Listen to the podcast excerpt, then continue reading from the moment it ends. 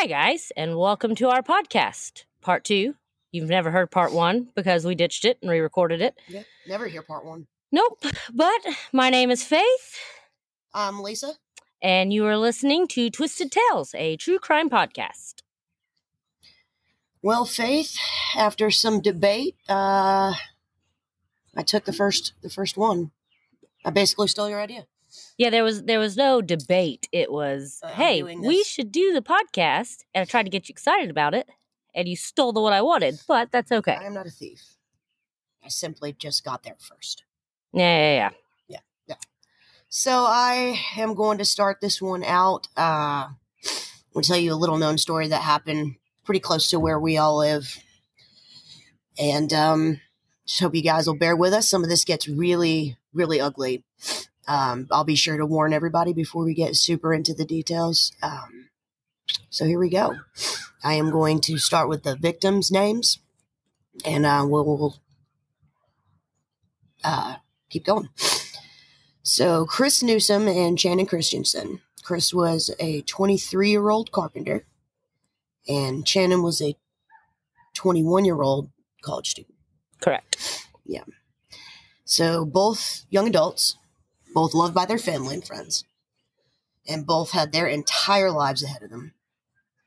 Uh, Chris and Channon had recently started dating. They were introduced by a mutual friend. Uh, at the time they met, Chris was working full time, and Channon was a student working two part time jobs. And her graduation, uh, she was getting ready to graduate with a master's in sociology. Which is the study of people and society. Yeah. Pretty pretty glamorous. So I saw a lot of the photos of the two of them and honestly they were really a cute couple. They were adorable. They really were. Um on the night of January sixth, two 2007, their newly found happiness would come to a bitter end, like a horrific end. So, with that being said, I'm going to go through a little bit of the trigger warnings. Uh, rape in every possible way, sodomy, mutilation of a corpse, torture, and murder. So, January 6th was just a pretty typical day for two young adults. Uh, Chris spent the day uh, golfing with his best friend, Of course. and Channon was with her best friend at uh, her best friend's apartment. And the plan was for the two of them to meet up at Chris uh, Channon's friend's apartment for the two of them, and they were going to get some dinner and meet meet back up with all of their friends at a uh, birthday party, I believe.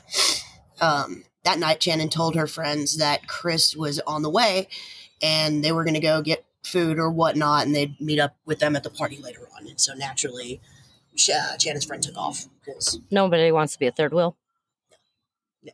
not even close, especially not with a new couple. right? That's the worst. No, it's just gross. anyway, where's that at? Fred left. They were going to get food. She was waiting on Chris. Waiting on Chris. Um, so Chris arrived. And they ended up hanging out inside the apartment for a little while, a little bit, doing their own little thing. And um, this account at this point was given by uh, one of the criminals as to what what he approached. Uh, Reliable source. Well, I mean, honestly, there's really no way of knowing what took place from beginning to end. So a lot of it, you know, some of it makes sense, some of it makes absolutely no sense whatsoever. Uh, but he claimed that they pulled up to the apartment complex, and the, the goal was to carjack them and take uh, Channon's car. So when they pulled up, um, two men got out of the car and rushed Channon, who was sitting in the uh, driver's side seat, and Chris was standing like inside the doorway. You know, he said they were probably like kissing or hugging or Couple things. Yeah. New couple things. College couple things. Yeah.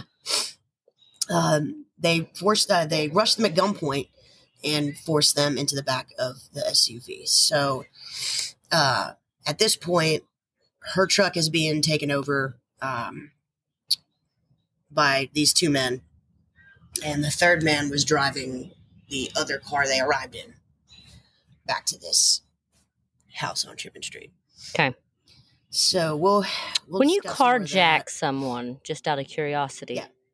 typically you just jack the car if that's the You know, uh, I thought that's why they called it like a car jacking. it's not kidnapping. No. Kidnapping is when you take someone against their will, which is That's what happened. yeah, okay. All right. We're on the same page. Continue. All right. So, meanwhile, uh, at the party that Channon and, and Chris were supposed to show up, that their friends were starting to wonder, like, where they are. Okay. Obviously. Normal things, right? Uh, so they start texting their friends. You know, Channon texted her, or Channon's friends texted her. Chris's friends texted Him. him, and they're like, you know, hey guys, where you at? We're waiting on you. All that good fun stuff, and they got absolutely no reply from Chris or Channon. Um, you know, for Channon's friends, from what they had testified uh, during some of these trials, was that's just not typical for Channon, especially to not respond to a text message from her best friend. So, um, the next morning, uh, Channon didn't show up for work, and so her boss called her parents.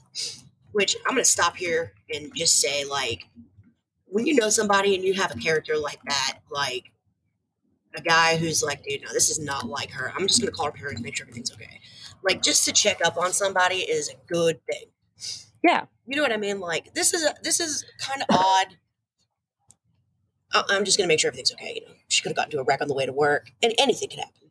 Yeah. So kudos to that guy for just Actually not, being proactive. just- yeah, not saying, "Oh well, no call, no show." You know, Well, and I was going to say it goes to her character to think that she's not a no call, no show. Because some people, when they don't show up to work, you're like, oh, it's a Monday. Mhm. They don't ever come to work on Mondays. Right. So she's reliable. Right. A- a- appearance sake, she is more than likely reliable. that is correct. So uh, her mom actually was the one that had answered the phone. She was like, "You know, I haven't heard from her either. I called her a few times. She still hasn't responded to me." So she, when she hung up with uh, Channon's boss, uh, she called Chris's parents. Chris's parents were like, "No, we haven't really heard from him either." But that's not abnormal not to hear from your, you know, 23 year old son who's just, you know, out living his life. Um, you know, but in, the, in in their guts, they just kind of felt like something wasn't right. Um, so when Channon's friend got back to her apartment, she noticed that Chris, uh, Chris's truck was still there. Okay. Channon's SUV was not. So everyone started to freak out a little bit because it just wasn't like them to just sort of disappear and not you've not heard from them. Now it's been almost twelve hours, which really doesn't seem like that long, but you know, it, when you're just used to a certain I was going to say, but when you know, I mean, it all goes to character and how close. Like if if I went 12 hours without talking to my parents, especially back in college, 21, my mom would have an APB, probably some kind of hidden tracker that she's installed within my skin activated, and she's going to find me. Right. Like, especially if it's over, because 12 hours, it's overnight. Yeah. So while they were a new couple, obviously they're close to their family they're Mhm. close to their friends and everyone has said they didn't show up where they were supposed to show up there's there's too many trigger and flat red flags coming up for them not to know something is going on something's out of the ordinary Right, exactly. Um, so both sets of parents did what they felt like they needed to do, and they started calling around to hospitals and jails, just out of, you know, not that they weren't like bad kids or anything, but you know, you get pulled over, whatever, mouthy or something. It, it doesn't matter. Either way, they were just trying to find these kids. correct Um, again, kudos to those parents because they just jumped into action and they, you know, they tried to file a missing person report, but they were only gone for like 12 hours. So the detectives, like, you know, gotta be the 24 hour mark I know. i hate that You know, I do too because I just feel like, you know, they say it's, it takes 48 hours really before somebody like what disappears or any, you know, it's the they chances of finding finding them alive. Correct but hours. i was gonna say can't it's file a report. well they say like the first few hours are the most like crucial in getting anybody back alive Right. i don't remember the hour mark but it's I thought it Like- was something like 48. I could be totally wrong. I don't know. I thought it was like a, I thought it was a smaller window. It could be 48 hours. But those first few hours getting boots on the grounds to try to talk to and recreate a timeline with fresh eyes, because good Lord, Yeah. eyewitness tos- testimonies are horrible. Yeah. So the 24 hour rule, I mean, in some cases, I get it. If you're a frequent runaway, if you've got substance abuse problems, if you are kind of a, a no call, no show type of person, Yeah. sure. But if you're reliable, you're always where you're supposed to be type of deal, you call and let people know because this case started in what, 2007? Yep. So cell phones are a thing. Yeah. It's not like they couldn't, it's not like, you know, it's, you know, the 1980s where they have to go find a payphone. They could have sent a text or made a call and said, hey, I'm, I'm spending the night here, I'm going here. Yeah.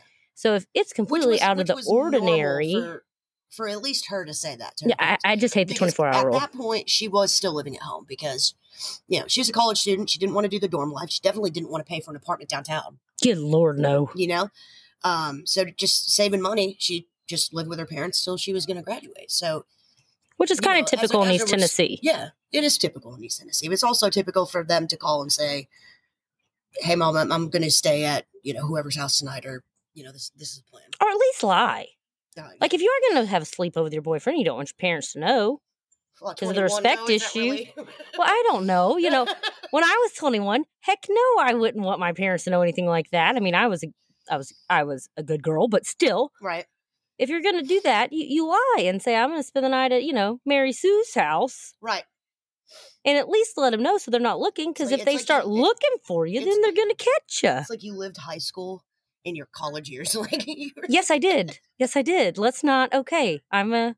sorry I had a complex, and I still have it to this day. Over thirties, close to forty, where I need to please my parents, and it's. I'm going to say it's a respect issue. So let's just move along and quit making fun of me I mean, because you were like ten when you started disobeying and being a horrible person. Uh, first of all, I'm not a horrible person. Move on. I'm a delight. We're talking to. That's my phrase, not yours. Let's You- let's talk I'm about Channon.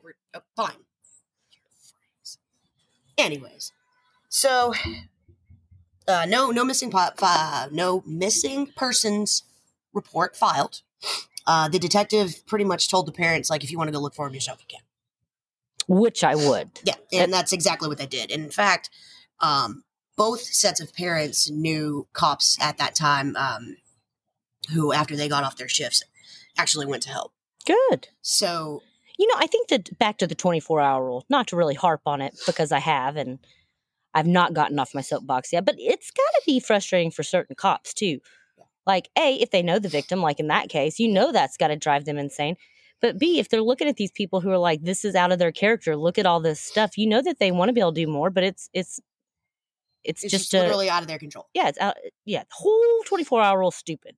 Uh, We've established that. I will get off my soapbox. Continue. yeah, that horse pretty dead. Yeah, I've- you couldn't beat it anymore. Sorry about that, guys. It's all good. It's all good. All right. So, uh, Chen's dad, very proactive, turned around, started calling um, their phone provider, and they were like, "Hey, can you ping her cell phone?"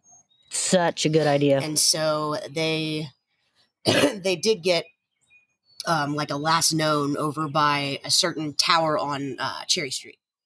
Which, if and you're not like- familiar with the Knoxville region, Cherry Street is not the best street. Like, no, no, that's not where a 21 year old good girl should be pinging from. right. I'm just gonna it's, say. it's you know it's you know i mean every every city every state has one it's it's just it's the red light district that's where if you want drugs that's where you go if you're looking for a hooker that's where you go and um you know every every place has them they're there but uh it's not really a typical scene that most people will go hang out at especially at their age And in 2007, and in 2010 it was a lot worse then. Right.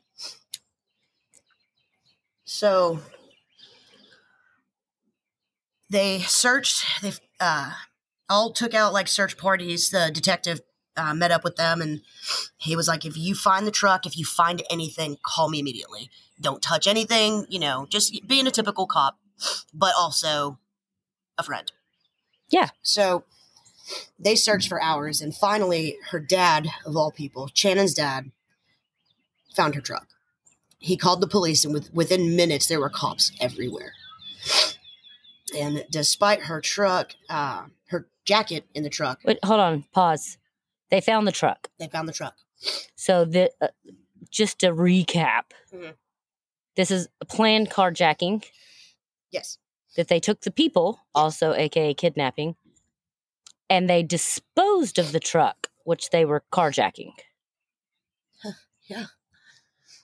We didn't hit on that the first time we recorded this. No. That was super bad. No. We So why would you why would you say it's a carjacking when you leave the car like you dumped the car? What are you going to do? Claim the insurance on something that's not yours? Well, maybe some people will, you know, put put two and two together at some point. I don't really know. okay, sorry. I no, you're you didn't a I didn't hit that. I that didn't is a even valid point. Okay, continue. Uh, so, despite uh, Channon's jacket being in the car, the the car looked like it had been wiped down, and so the cops, based on her jacket being in the car, decided to just go ahead and impound it because you know they they had to treat it like it was just an abandoned vehicle. Correct. But if they impounded it, they could search the truck. And pound away. Yeah, there you go. So, um, that Monday morning, uh, passing train engineer saw a smoldering something on the side of the tracks that looked like a human. Ah, So he called it in immediately. Um, Chris's body was found nude. About 80% of his body was burned. Uh, but one of the te- the detectives that got called to that scene pretty much identified him right off the bat. Like he knew it was Chris. They had grown up together. oh, that's and, horrible. um, Yeah, he was like a family friend or or something like that. But I mean, it's you know, it's a typical country tight knit. You know, everybody knows everybody, and so uh, the detectives was were called to the uh, to the scene, and they had to start processing. But at this point, once they identified it as Chris, they knew Channon was somewhere like not not good. no. So now the main focus for all of the law enforcement was find Channon quickly because But it's not like they're any further in the investigation. If he's pretty much, I mean, what you said, 80% was burned? Yeah. So it's not like he's going to have a lot of clues or evidence. There we go, evidence yeah, on his on his personage. No. He doesn't And have his clothes on. That is, um, you know, we'll we'll I'll get into more details about autopsy because really, uh, based on on the scene that they found, they they had no idea what what it. during the time. Uh, Channon's truck that had been impounded was being searched at that point, and they found a an envelope, and uh, they found fingerprints on it. nice. Yeah, not not hers. I was going to say. Not no, not even close. So they ran the prints. Turns out to be an ex-con who recently just got out of jail for what? I'm going to say, I want to say rape, but I'm going to No. go with carjacking. Carjacking. And I'm talking like less than eight weeks, Excellent. right? Where, is he not meeting with like a parole officer or something? I- We don't know. I don't really know how that works. You know, Okay. he was clearly rehabilitated when they when they let him out. So Well, he learned to take the people with the car this time. Yeah, well, yeah, apparently we're just you know molding as we go. Um, so that's that's kind of how they got uh, you know onto the track of wh- where they needed to go next. So they got the address to Lamarcus Davidson's home. They stormed the house and they found a plastic garbage can upon entry to the house, like right inside the kitchen, wedged between a kitchen table and the wall. And um, when they opened it, uh, Channon was inside the bin. Ah, So now we're going to get to the. Uh, I'm gonna. I'll, I'll name out these five uh, individuals. Kind of give you a little bit of relation. I'm not to give you a whole lot of background because, truthfully, I don't. I don't think they even deserve my breath to talk about. But we're going to anyways. Uh, Lamarcus Davis was the ringleader, or Davidson. Sorry. Uh, Letalvis Cobbins, that was Lamarcus's brother. Vanessa Coleman, which was Cobbins' girlfriend, Eric Boyd, Davidson's friend, and um, George Thomas, which was Cobbins' best friend. Now, there are, I just named out five people. yeah. So we went from finding the, the fingerprints of one man, and after all of this ugly little ball unravels, it turns out that there were five assailants that that took part in in these murders. So Nice. that being said, guys, we're going to start in with with the trigger warnings I was talking about earlier. I'm going to start going through, jumping around, kind of uh, in trials and what they found in these trials, and it's it's pretty horrendous. So, uh, Lamarcus, which was the ringleader, in his defense or defense, he said that uh, they came to him for drugs. the, the, the people he carjacked? Yeah. Okay. his his main line of defense was that he did not carjack them, that uh, they they voluntarily walked into his home, and they were there to purchase drugs. He doesn't know what happened. Now, Okay, back to um, just common sense. Yeah. If you're a drug dealer and you have people coming to your house to buy your product, any kind of salesperson, and you kill those people, repeat business is going to not be a thing. And I'm assuming that's kind of where they make their money is like yeah, yeah, people that Okay. continue to come back. But I think I think more or less he was just trying to say like, oh, you know, that, that I did, you know, I mean, I may have seen them that night. I, I'm going to admit to being a drug dealer, which is illegal. So obviously, I would admit to this other crime too. Right. Okay. So uh, it's it, I mean, his whole case was so irrelevant, anyways. There there was DNA, there were fingerprints on everything he touched when he was. Yeah, if they came to his house, why is his the envelope with his fingerprints in their car? Yeah. I Okay. didn't say there were bright people. I mean, I, I honestly like wonder about the people that were defending them who went to school for years and years, and they thought this is a great defense. completely, completely. Fantastic. So, um, you know, that was the that was like the kind of basics to to his trial. That and that oh poor me victim mentality. Like, yeah, I I had this horrible childhood, and I, you know my mom was an addict. I got kicked out of my house when I was younger. I you know this and that, and I had to live with my aunt. But Because he's the one I pity in this situation. yeah, yeah, Chris was found naked and burned to death on a railroad track, and you said Channon was in a bucket, a- Yes. a, a large a bin. a bit. But let's, yeah, okay. Okay. Uh, so skip down to Letalvis Cobbins, who is Davidson's brother. So his testimony was more like widely noted because he was the only one out of the five who actually spoke for himself at the trial. Oh, Nobody else would take the stand and try to defend themselves whatsoever. well, because it's a lot of lies to keep up with at It this really point. is. It We're really is. carjacking, but we're kidnapping. We're carjacking, but we're leaving the car. we're not carjacking because they're coming to buy drugs, which I'm just going to say, even if they went to buy drugs, that doesn't excuse, there's never any kind of reason that you should be submitted to what they were submitted to. There's no there's no good reason. No, I don't. I don't care. It, it doesn't matter. It's totally like the whole thing was just so irrelevant.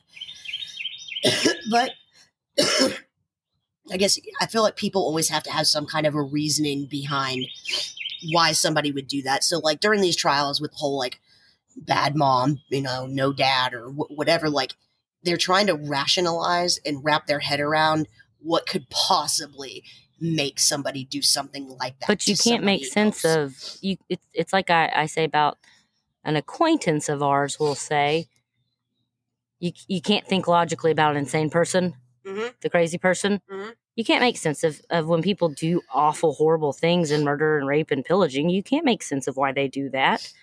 E- Evil's evil. Yeah. uh, yes.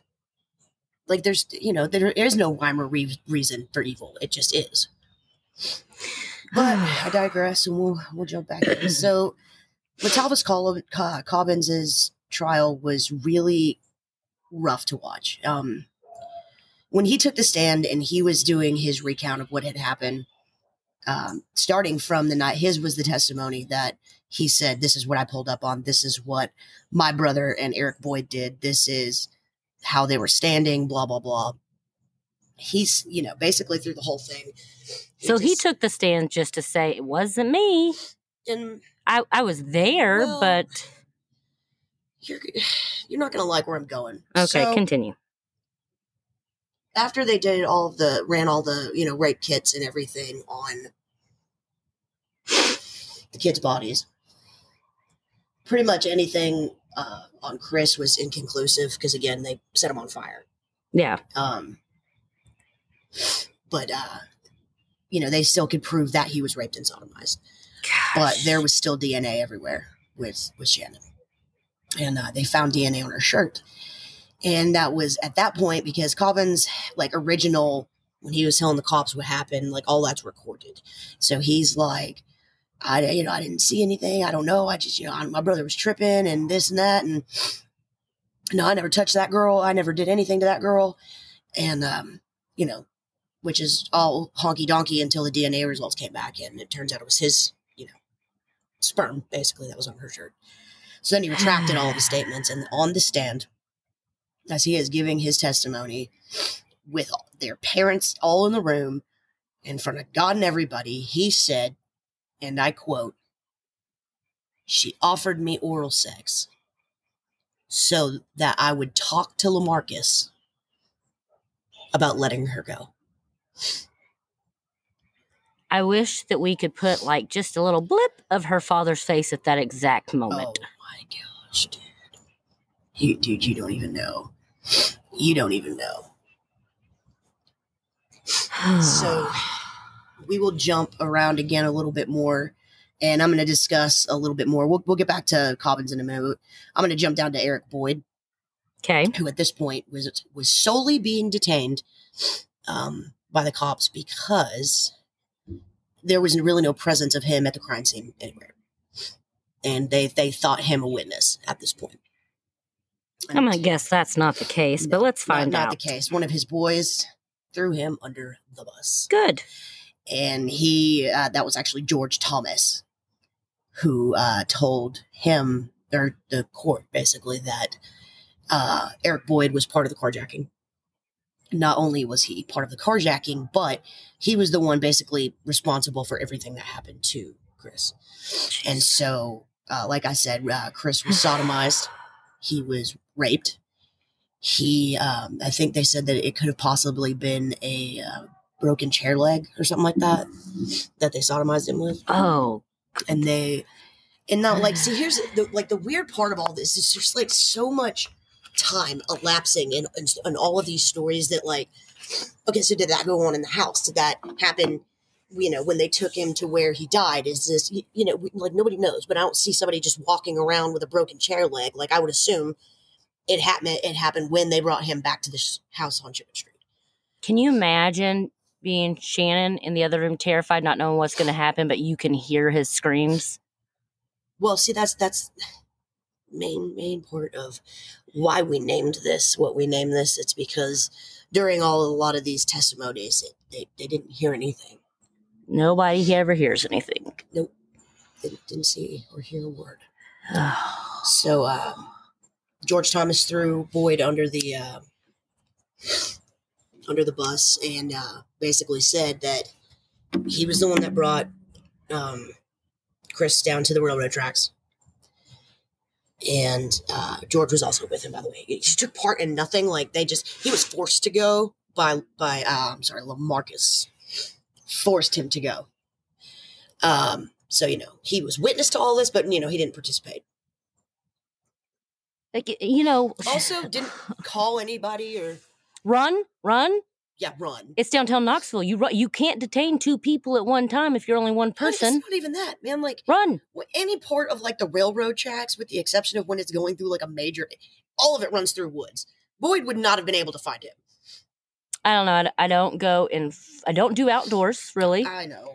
I don't do downtown because it terrifies me. I don't know where to park. Eh, There's a lot of one way streets. I get confused easily. I end up crying. I know you don't swim in Sweet- lakes, sweet little- Yeah, pretty much I'm an indoor person. I mean, we're outdoors recording this because we have two mongrels inside that are our children. Um, and they're with my poor husband. we, we have a we have better look out here. But yes. Yeah. But y- run. I mean, even if I was, you run, scared or not, you run. So And, no, like, you're not. You're not being held even, against your will. Even just like for you know, just for fun's sake, let's say Boyd threatened to shoot him. Right. Run at a zigzag. Okay. Okay. Okay, if you just saw what they did to Chris, Well, he what likely Boyd did. likely. unless you were participating. But if you're going with a story, he is held against his will. He is Right, a poor, pitiful captive. Right. And you're Forced being gunpoint, forced to gunpoint. Yeah. You can't hold. One, I mean, okay, I, sure, you could have a gun in both hands and point it to both of them. But if you just saw what happened to Chris and it hasn't happened to you, you got to think. Yeah. Zigzag run. Worst comes to worst, it's it's a slower death than what poor Chris had to live through. So So I'm gonna call BS on that. I would have to agree. Um, so they take Chris down to the train tracks. It's it's George and Boyd.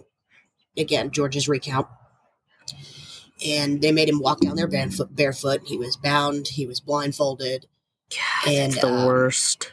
After they get him down to like whatever spot they picked or whatever, they shot him twice in the back.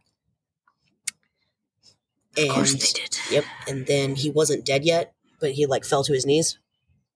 And so they put the gun to his the back of his head, like execution style. I would like to say back shot. to Exhibit A.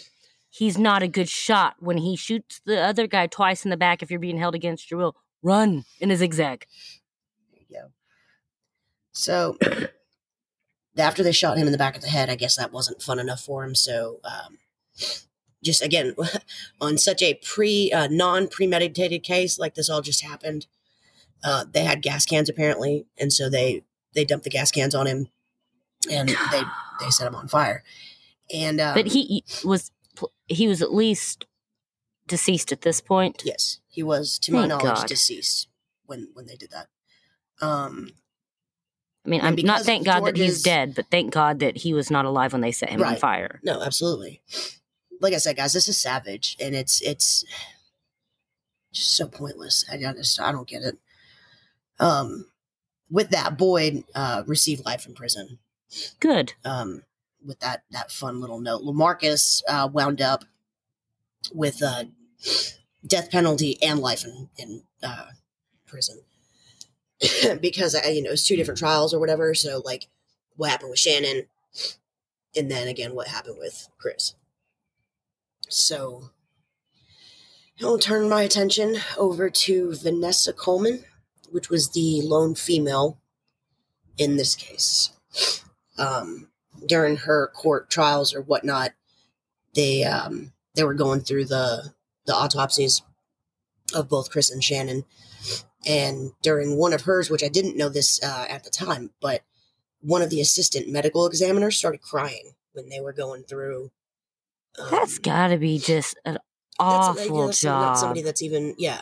I mean, I can't. I couldn't even imagine like some of the things that they revealed during this woman's testimony about the the autopsy that she had performed, and um, during Collins's trial, the assistant prosecutor when they were going through all this uh, on on what had happened, um, she passed out. Jeez. Yeah. And her parents had to listen. His parents, both of their parents, had to listen. Every single one of the trials. Every single one of the trials. So five, Five trials. trials. They had to sit there and to their kids over and over and over. oh, Yeah. You have to die inside just a little more each time. I, I can't even explain to you because they they show some of these the videos of the trial on uh, YouTube because this, like I said, guys, this was a huge case in Tennessee. Um, lesser known, really uh, publicly, but in Tennessee, like it rocked everybody's world, and they were like, "How how does this happen?" Um, uh, again, I digress, but um, so Vanessa Coleman, when she was first uh, taken in by the police, basically just kept saying over and over again, like, I don't know anything. I, I didn't hear anything. Um, I never saw Chris. I, I never saw any, you know, just basic, you know, you were here for an entire weekend and you saw and heard nothing. And Cobbins actually had said the same thing about Chris. He said, I never saw what happened to Chris. So nobody in like, And we're not talking about a big house. no, I'll get there. Okay. Well, yeah, we'll get there. This is like I said. These, the, her, uh, Letalvis's. I got the, a lot of the information that I got for this podcast was over his trial because, like I said, his was the most reprehensible, I guess, for lack of a better word. They didn't really air a whole lot on Lamarcus. Everybody knew he was guilty. Like, if it walks like a duck and it talks like a duck, it was this guy. Yeah. Like we knew he was the ringleader. We knew he did the whole thing. Like basically you're whatever. So um wow man, I lost my train of thought again. Was We're, I- I was we were talking about yes, the sweet, sweet girl that heard nothing Mhm. While people were brutally Oh, yeah, murdered. and they, they were saying um, that neither of them had seen Chris, which was a lie. It turns out because they were all sitting in the kitchen Shocker, lies. when when they drugged the the kids in in the first place. Good night. So um, Vanessa goes to her her trial, her first trial, and I'll say first for a reason because again, nothing about this is okay. Um, first trial comes around and they they've got her on what they what they call um, criminal responsibility where that's all they have to do to prove that she, her guilt is to prove that she was in fact criminally responsible for what happened to these two kids. Because she could have helped. She could have made a phone call. She could have left. Yeah. Well, it comes out during her trial that um, she had actually been alone with the victim for Which victim? Channon in the house. Nobody was there. Tell her. And uh, she was alone with her like 45 minutes to an hour something like that That's enough time to get help. Or let her escape. Yeah. Or say that she, you know, ran away. Yeah. Punch yourself in the face and let her escape and say she attacked me. yeah like hey give me a quick jab before you go so i don't die Get something. Yeah. But that is not what happened Of course not. um again bouncing back up to the other trial cobbin said that it was that all the guys left him and, and vanessa so he was now claiming that he was in fact alone with uh, with Channon. During his statement, he had said uh, he said anywhere between forty five minutes to an hour. The first time they all left. So now we're looking at multiple times where both of these people were left alone with with Channon, and nobody did a thing. Nobody heard. Now, isn't, remind me, Letalvis is the one that she offered sexual favors to Yeah. to talk to, supposedly. Yeah, while his girlfriend was in the next room. But if he was alone with her and he was such an upstanding citizen that he would talk to his friend, why would he not let? Why would she not offer then when they're alone? Let me go. Right. I mean, if we're gonna And go that was with another. the that was like another like major part to Vanessa, uh, Vanessa's statements is that um, you know Channon never said anything to her. Never, never asked for help. Never, nothing. of course After not. after all the screaming that was already going on in this house, Channon never made a word.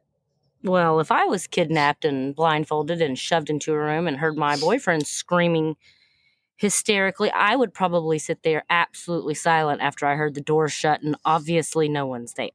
Yeah. I would scream my bloody head off. So she was bound um, with her hands like tied in front, but they tied her on an air mattress with both of her feet.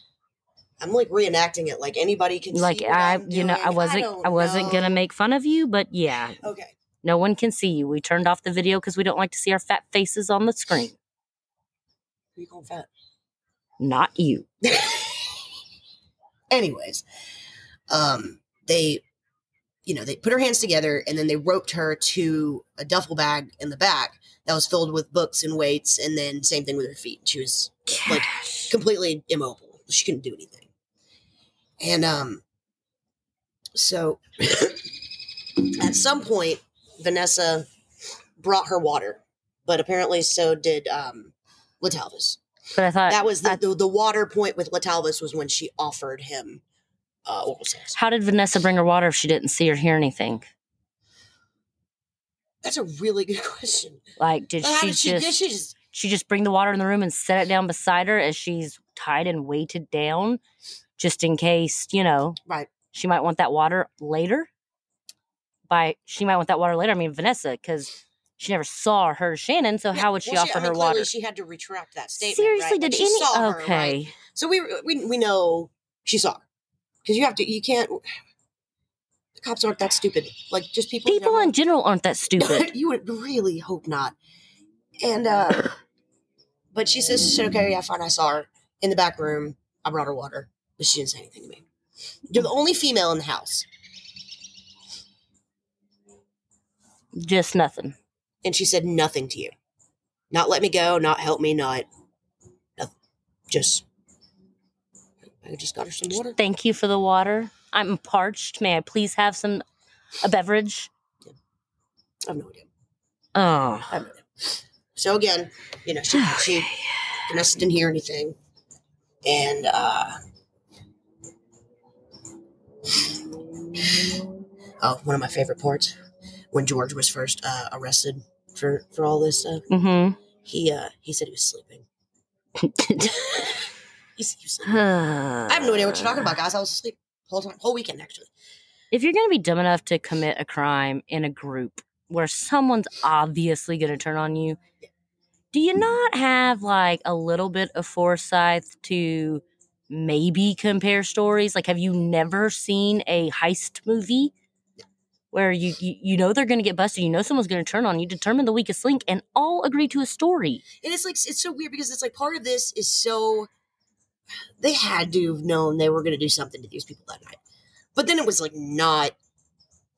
There, I don't know. It's the the the whole thing is.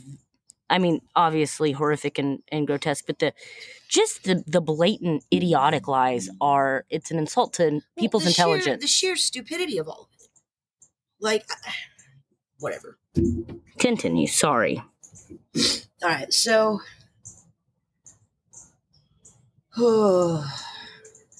George was asleep. yeah, that was just a fun little side note. Okay. but I'm, I'm getting ready. I'm trying to breathe it out here because we're going to start talking about some stuff. So during Vanessa's, I, I, I heard nothing statement. Um, they, they are doing the um, examination part of the, the autopsy. autopsy report. And that was when we really got a clear picture of what happened to Channon. I don't think we want a clear picture. Um, so they were doing slides, and you know, I didn't see any of the slides. I don't ever want to see any of the slides. It was hard enough just hearing the testimony. There's some things you just can't unsee once you see. There's some things you can't. Did they show these heard. slides in the in the in the in the court? Yes. Her poor parents, man. No. Yeah. Her parents. Yeah. Yeah. Chris's parents too, man. well, yeah, but his his autopsy, you're not going to get as much out of. Right. So his Well, only- parents were at least spared some indignity. Yeah. So let's jump into this. They, the coroner, giving her testimony, was explaining things. Um, the bruising, the um, think she uh, a hematoma hmm that had developed, and basically giving you a timeline over 36 hours of, of what Channon had to endure. Um, so during um, Vanessa's trial, uh, she had stated that uh, you know the guys came back, and there, I mean, there's not a nice way to say it, but basically all the guys had a turn, and um, you know that's that's where I start really getting baffled by her statement that she just didn't hear anything, and then it was, well, Talvis was waving a gun at me, I you know, blah blah blah, and it's I feel like all of them somehow turned into victims themselves, which to me is not the viable excuse. No, there are five people. Five there, there people. are four of you that sat there and said that there was something wrong with what was happening, but all four of you did nothing. It was all this one dude. Whatever.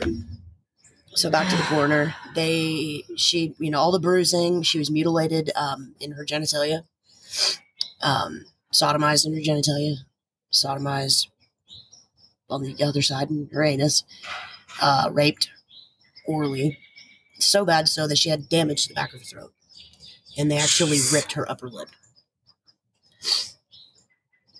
But you know, she was offering oral sex, right, for her freedom. Her poor dad and mom and siblings I, and anyone that knew her and the general public best that had to hear it. her best friend had to jump up and run out of the courtroom. She couldn't take it. Gosh, I, no. I could never, dude. I could never. Not no. No.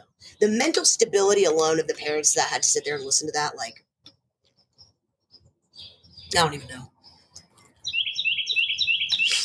So they get through all this chaos and like, oh, sh- dude, I'll tell you what. If you look at anything or you watch anything, you have to go to Letalvis Cobbins. Um, I, th- I think it was his uh, trial where his dad, her dad, Channon's dad, was just sitting there like this, like rocking. And Oh, like yeah. he didn't take one look at the autopsy slides. His he was focused totally on the on Letalvis. Yeah, I I remember like there's not I I remember a lot about the case. Like I remember hearing about it. Um, I remember news articles. I remember you know just everything. But the biggest comment was always that like in these things, you know, parents are grieving. They're they're crying. They're emotional. And her dad was like laser focused. I think I equated it the other day to like a police guard dog that knows he's about to attack, or like a Yeah. drug dog that knows he's about to go and he's just waiting on that command. Go. Yeah. Like that's it. Yeah. Like Like, he is every muscle is tense. Yeah. He does not lose focus. He never takes his eyes off of him. And it is you know that if he had five seconds. dude. No, like it. I'll tell you, man, I, I don't even know. It, and like, I know all the parents were like hurt, but for some reason, Channon's dad just, in general, like kind of stuck with me. Just the way that he, like the way he looked during this whole thing was Yeah. just out of out of control. Um. So we, we get through the trials, like I said, Lamarcus death, Boyd life.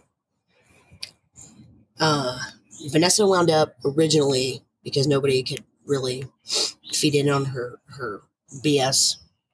Okay, it's like at one point they were trying to discredit the whole. I didn't. You, you didn't hear anything There's no way. with uh, measurements that they took because you know when they go through and they're um, you know sweeping the house for evidence and all that stuff, they they take measurements of like everything. Yeah. the whole house fit inside the courtroom. It was 850 square feet. It's like an apartment. Yeah.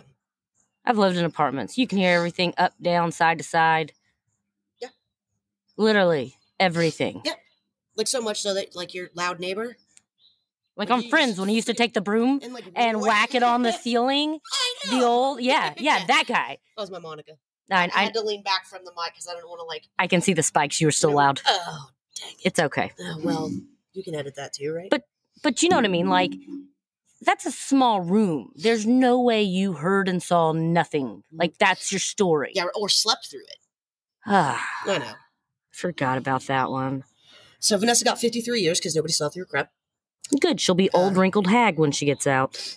No, again, we'll have to get there in a minute. Oh, good. I know. So, um, Cobbins, right? yeah, he- Vanessa's boyfriend. Yeah, Vanessa's boyfriend, by the way, and apparently she didn't hear that either. Whatever. Uh, yeah, I don't know. These guys are just such assholes. That's your one swear for the day. Dag nabbit. You might need to edit it out. I'm not, we'll see. All right, we'll see. I don't know. All right. So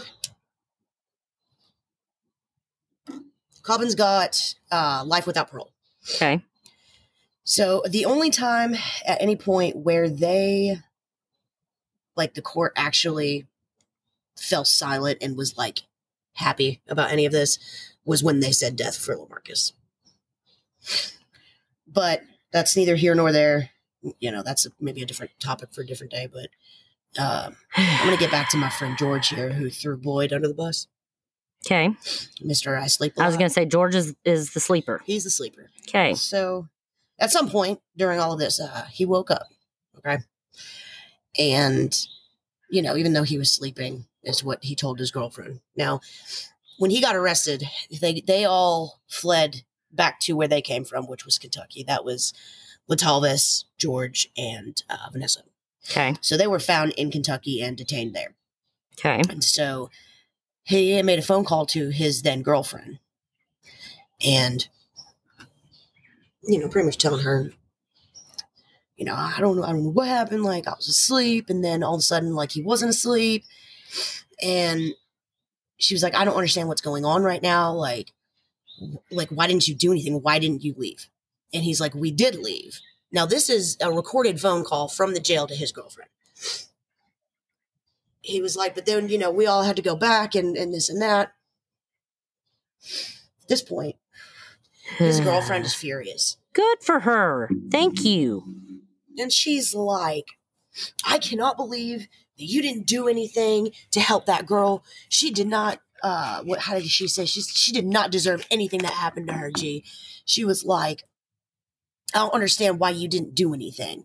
And he seriously said, shoulda, coulda, woulda, but didn't. Ah. So you know that moment where, like, his, like I see it, him listening to it in his own trial. so you're saying you're asleep, but shoulda, coulda, woulda, didn't. That is the No, that. he, he literally retracted it almost as soon as he said it. Because now we now know, based on his own testimony, he was with Boyd when he killed Chris. I'm I'm I'm I'm keep I'm I'm having trouble keeping the lies in order. It is hard. So it? George is the sleeper, George is a sleeper. Yes. and he's also the one that um he was held. Was he the one that said he was held at gunpoint? no, Vanessa was. No, no, no, no, no.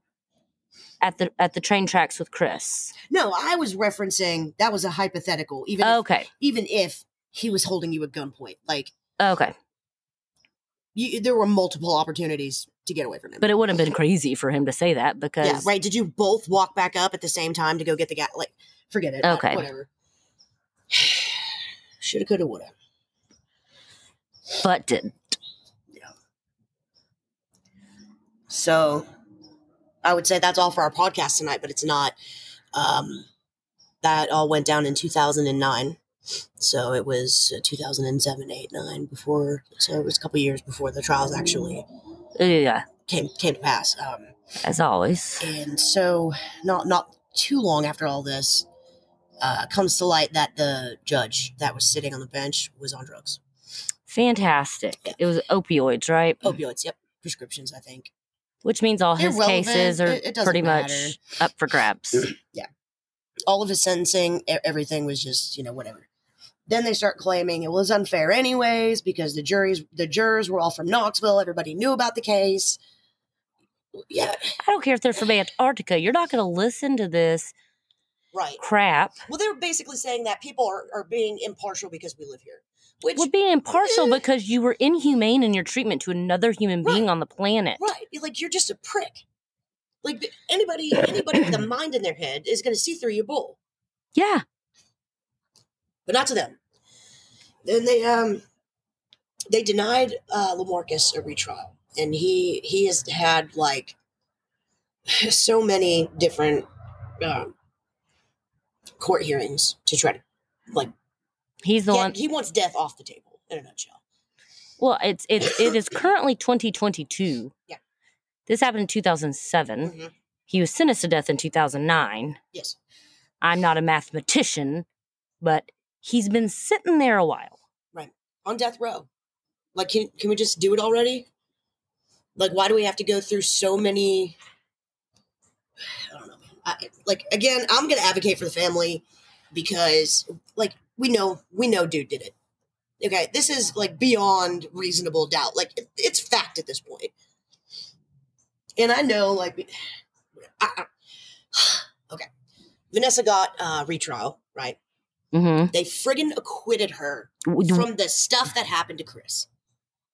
Now, let me just tell you something. First of all, during the main piece, which is why I tried to talk more about Channon and Chris than than most people did, is because I feel like Chris, what happened to Chris, was so almost like ignored. It was like just really quick. He was rape sodomized, then he was shot. We slowed down. Then he was shot in the back of the head. Then he was set on fire. Right. But no, you But, didn't like, hear anything like, about Chris. Skip and a step over the, the sodomy and the things that happened to him. Like, the, like because I get, I get it. Like he's a guy. Like I get that. But nobody wants to talk about it. Yeah. It's uncomfortable, especially back in 2007. Mm. but and it's it's a hard thing to discuss in in any regards. It doesn't matter. But if you're Even if it's happening to a friggin' dog, like nobody. Ew. if you're if you're if you're if you're sexually abused against your will it doesn't matter what gender you are what what gender you identify with you're still raped Yeah.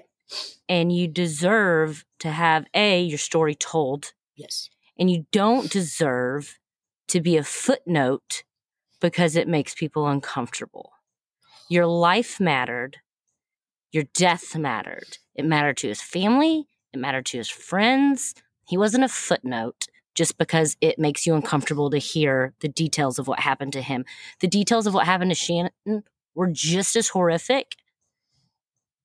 And those that got splashed everywhere. People talked about him. People you heard about him on the news. You heard about him everywhere. You heard about him. It was in the news. It was in the it was in the media. It was in newspaper. Thank God social media wasn't a thing back then. But you know, if it if it had been on It was- social it was- media, it was all over Facebook, but it wasn't like it wasn't like it was. but Facebook wasn't like it was now. That's when you had to have like a college email to get on. Um, yeah, because we I got married to Frank to my husband in 2008, your brother, and that's when Facebook was like really becoming like I remember Facebook becoming a thing right about when I got married or right before I got married. Mm. But it still wasn't popular. Like you played Mob Wars. Yeah. So, but you know what I mean? Like it wasn't splashed everywhere. It wasn't like it is today. It wasn't like a, its own media huge powerhouse. yeah, But the point is, everyone talked about Channon. Everyone talked about in horrific detail what happened to her. right. And all of this stuff was recounted. Not to mention the fact that like I had told you at the beginning that she was found in a bin, but I didn't really complete that story. No, goody. So I'll I'll just do that super fast because I feel like it wasn't bad enough what happened to her, but the way that she was I, I'm gonna say it for lack of a better word, because it's how she was treated. She was thrown away. Yeah, they The put her in a garbage bin. Away. And I'm like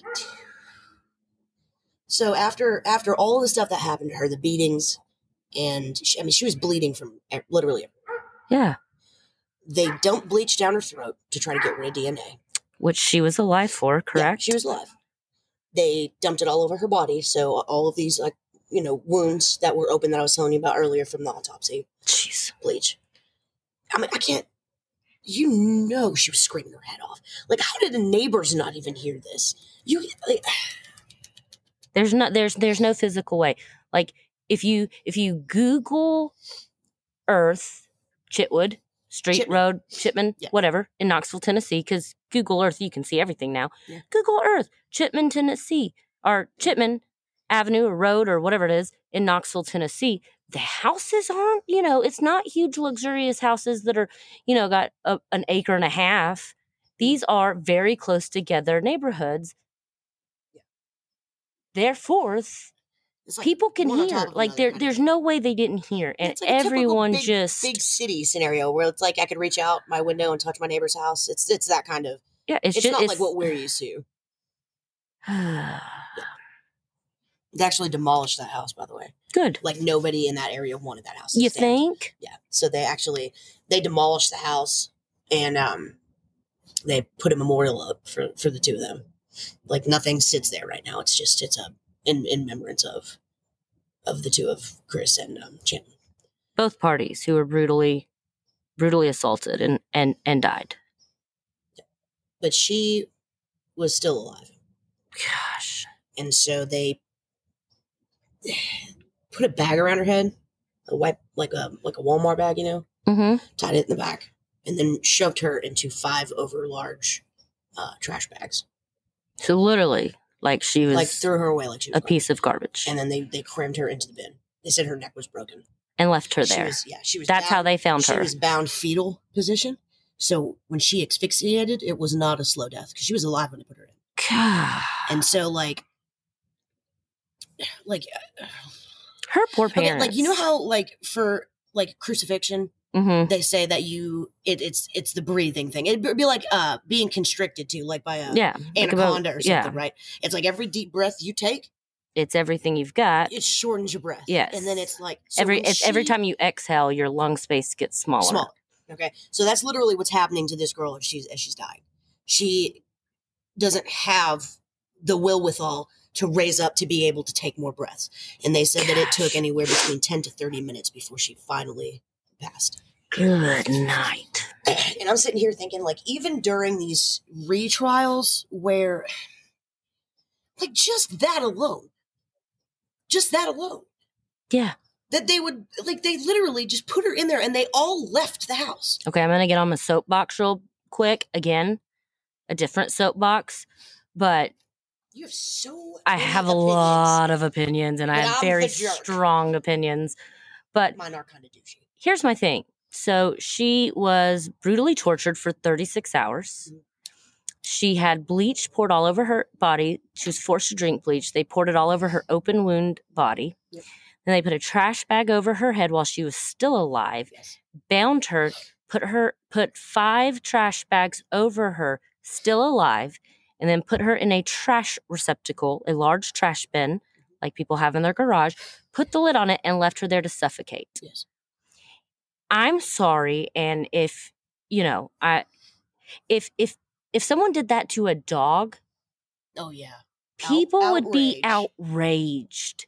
And the fact that and I'm not saying it's okay to do that to an animal, but the fact that a human life matters less to a lot of people really really bothers me Mhm. like we have funds to save every kind of of of endangered species But not kids being trafficked. but not Oh, human Yeah. beings that deserve the same amount of respect that we give animals Right. if not a little more Mhm.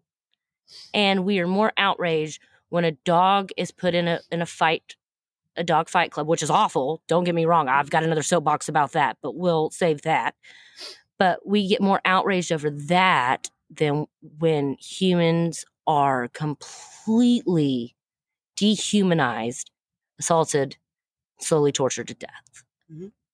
how is that okay? That's my soapbox. I don't i don't i'm not really asking for an answer because there is no answer that i'll find acceptable. rhetorical. but that that's that's a big soapbox for me like human lives matter. All human lives matter. Period. And it's not it's not even like a like these these two were victims. From the word go they were victims. Yeah. but to try to place yourself in your trial defending your behavior as you were also a victim pisses me off. But Eh. whatever. I and i like to say you said this when we recorded the first time which we had to scrap. Um i think it's i think it's important to note that you know everybody's fallible. Everybody you know drug abuse whether it is because you chose that path because you were doing it recreational and you got hooked or because you had an accident and you had painkillers and you were overprescribed and then you got hooked. I get i get their reasons. I have very close family and friends that have drug addiction or have struggled with drug addiction the judge screwed up. Everybody steps in stupid at one point. Every time you step in stupid no matter who you are you affect people around you. It's just how large the ripples are. His ripples were large Like for, from his. But i think it's important to note how many hours of court sessions did the family and friends of these two victims have to sit through and recount the last horrific moments of their their loved ones lives? There's actually have a number for you. I know. Uh 350 trials. So 350 times. That's not even hours. And it's 350 not- times like yeah it's like just different sessions like not court cases. Like 350 times they had to sit in a courtroom and, And hear hear.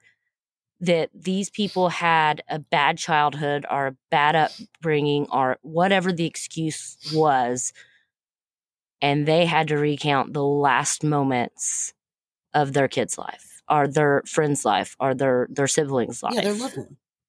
I think it was Channon's mom after they got Vanessa Coleman's uh, second sentence, and they were pissed. uh, yeah, rightly Because she got between 25 to 40 years with opportunity of parole after 10. So she's oh, she has now been up for par- parole twice now and been denied both times. And, good and that mom and that dad were both like, I'll be, I'll sit in every freaking one of them to make sure she's. I'm sorry if And, and, and, if I was a criminal that did, if I were one of these five, and her dad stared me down like that, I don't think I'd I- want yeah, to I- ever get I- out. I feel maybe a little more protected being in jail. Yeah, because he literally that mom said in in her her comments to Vanessa, I think it, it was at her first hearing when she was trying to get paroled. She was like, "What you did to my daughter and to Chris was a lifetime of hurt for me. gosh, And yes. you get like a couple of years." She was like, every time I have to sit in this courtroom and hear that story again, my daughter dies every time. Her daughter over dies over. every day. Yeah. Can you imagine? Like, I don't remember. can't, like you said it before, like you can't unhear that. No, but there there was one I was listening to. I've done a lot of research. When I wanted to start a true crime podcast, I had to, you know, listen to hours upon hours, um, obviously, while I was at work to listen to uh, different podcasts. But I don't remember which one I said. I've got three of my top faves, but one of them was talking about a mom whose daughter was miss like they never recovered the body. It was years and years. The mom dedicated her whole life to it. But she said every like she tried to wear herself out. She'd keep herself up and she'd do all these things to stay busy because anytime she laid down at night, she'd remember. And then the only peace she ever felt was in the morning for like the first five seconds when you forget the reality you live in. Yeah. And then it all comes crashing back. Like those first few seconds you wake up and you don't remember that your kid's gone, your kid was brutally taken away from you. Like you've got five seconds of peace, and then it all just comes crashing back. Like just the reality of every birthday, every holiday, every date, every event, every time. Like my family does Sunday lunch every Sunday. Most of my family, if not all my family's there together, kids, siblings, wives, spouses. If you, anytime you have a family dinner, that spot's missing. Mhm. It's always a reminder. Yeah. Always. And all it takes is like one thing to just trigger a memory too. Like Listen, I've told my brothers they have to live within like a 10 mile radius of me, or I will find them and bring them back. I like my family close. you know, I couldn't imagine. really, really close uh, families. Did you know that uh, Letalvis's sisters testified for him? Of course they That he was a really good kid. did. I'm sure he was a great kid. That he just said, This is the one that was left alone with Channon Yeah. and did not assist her, did not call for help, tried to blame her and besmirch her name, saying that she offered sexual favors to him mm-hmm. to help her. And he did nothing to help her. He's the good kid, right? It's his it's his big bad brother Marcus that was the bad one. I could not sit in a courtroom with either one of my brothers and listen to them testify what he testified and and allow him to live. You're the first one to slap your brothers when they're stupid. It's quite actually. I'm married to her brother, and anytime he is being mean or unreasonable, let's say, um, I call and tell on him. Like he wanted. I do. I'm taking my ball and I'm going home. Yeah, I, I'm gonna. I'm telling. Like literally, I don't tell him that, but you know, I call Lisa and I'm like, hey. Let's talk for a few minutes and pretend like this is just a happy conversation. And I'm like, huh, huh, you wanna know what your brother did last night? Let me tell you what he did. He was mean and he got mad. And and I said that we shouldn't buy, you know, a brand new motorcycle. And he wants to buy a motorcycle and he got kind of mad that I said no. And I tell on him and she yells at him. And that's what I do. So yeah, you see, if you're gonna yell at your brother for being unreasonable about not buying a motorcycle, Listen, What do you- accountability, buddy. yeah, it's it's important. I don't know. Like, I just, I really couldn't fathom sitting there listening to my brother's testimony and then get up on stage, stage, not stage, really get in the courtroom and be like, yeah, man, like, he's such a great guy. I'd be like, all right, He was the best water cooler in kindergarten. you guys should uh, arrest me right now um, before I get to him first. Like, Actually, arrest me. like, Let me go to jail just for a minute. Let me let me hug my brother goodbye. yeah, let me, right around the neck. It's gonna be a long hug. oh my god. I'll tell you what, Faith. This is like I said, man, this is such an uncomfortable, really crappy story. And like I said, there are just so many different things that I cannot get out of my head. I'm gonna tell you, man, that uh, Chana's dad was Was that uh, her dad was? I mean, all you have to do is look Like, up I- if I Channon could- Christensen's if dad. I could if I could like rub the genie bottle and grant that man a wish, I really, really think that his wish would be give me give me ten minutes with this guy. That's all you need. All of them. Just give me ten minutes. Okay, so I'm not gonna. peel his skin from yeah. his flesh. I am not going to get into like the specifics of if I believe in the death penalty or if I don't, and corporal punishment and all that stuff. Uh-uh. But there's a podcast I listen to, Mhm. and it's called Gruesome. It's amazing. You should try it out. They're way better than I am. Um, but they've, you know, I did a lot of research on them. Um, But one of the girls says that anytime like there is a a trial like this, she's always like, I think the parent should have five minutes. Just open a door, give the parents five minutes with the person that, you know, did this to their child and pretend like that never happened. And I agree. I don't think five minutes though. You think her Channon- dad needs more than five minutes? Channon didn't have to deal with that for 36 hours. And most normal people, if they're going to have that time, are not going to sodomize somebody, okay? They're just going to get their butts kicked. Like, Yeah. just, I mean, just, I am going to wear out my knuckles on your face. Because they don't. Uh, they they, uh, they just don't care about people. They don't. They don't care what they did. Like there was no remorse. None. There was no. It was A- a whole lot of excuses. fake tears. Even, even from the, the like, the, the sisters that were, t- like, they kept wiping on the, the fake. Everybody can do that. I don't know if they could hear that in the mic. I don't know if I was close enough, but like, You don't want to hear that in the mic. it. Shut up. But, Like people try to fake emotion, like nobody can tell that you're faking emotion. You can tell true emotion. Yeah. Her Like, dad had true emotion. Yeah. Channon's mother had true emotion. Christopher's mother had true emotion. Christopher's father had true emotion. You know, I can tell when my six year old is lying. Right.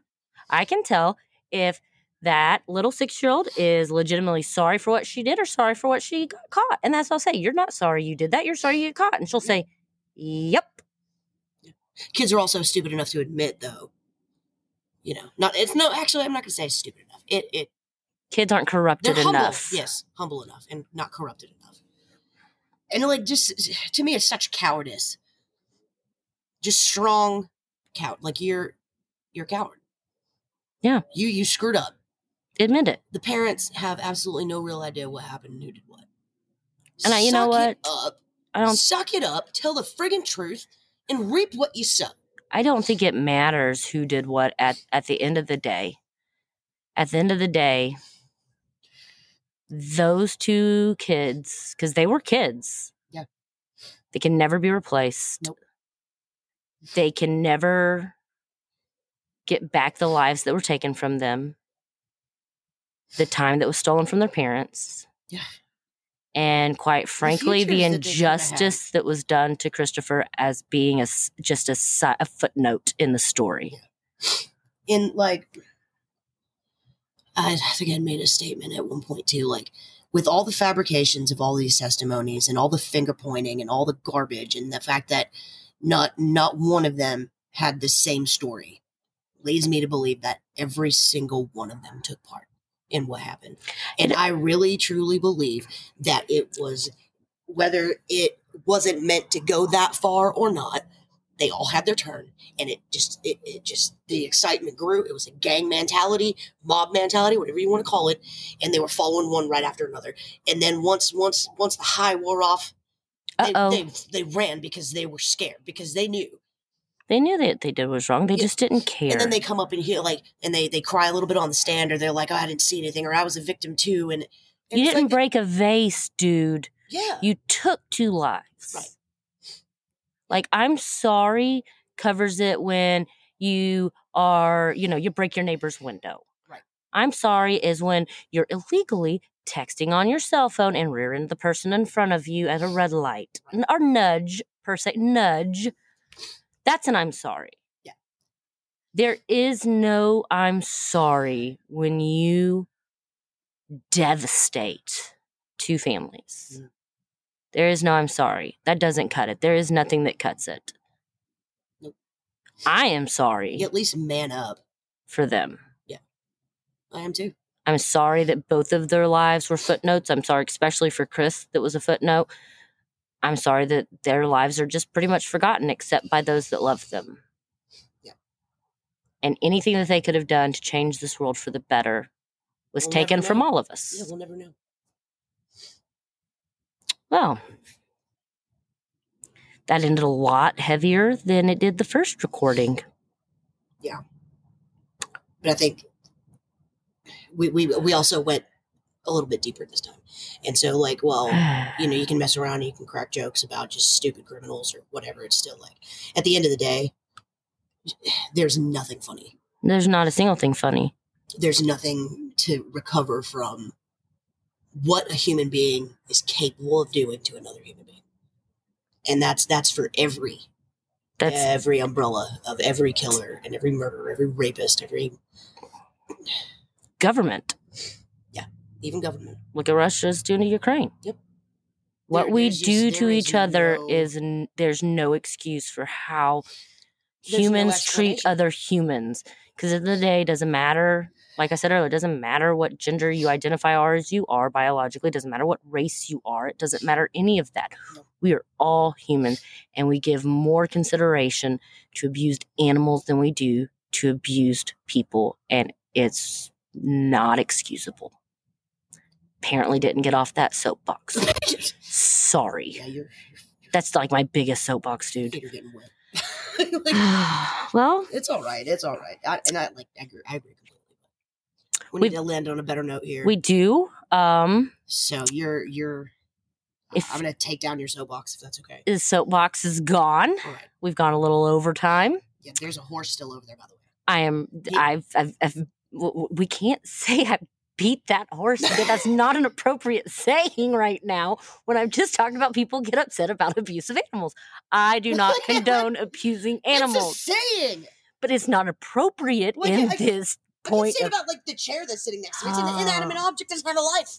I'm not going to say how much of Lisa's words I have edited out that you are now listening to, but I'm going to go and guess it's a healthy amount You of her. you, you are always gonna know because I get excited. I start talking faster.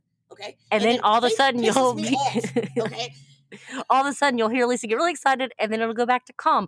That means I've I've just cut out about 15 minutes of a rant is what it means.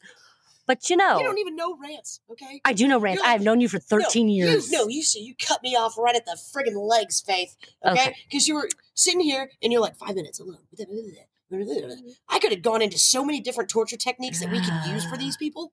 And example 952 Shut up. why I have to edit Lisa. No. When I figure Yeah, out how to look, edit. If I've not, you're going to get this all in its I- uncut glory, and I've I apologize.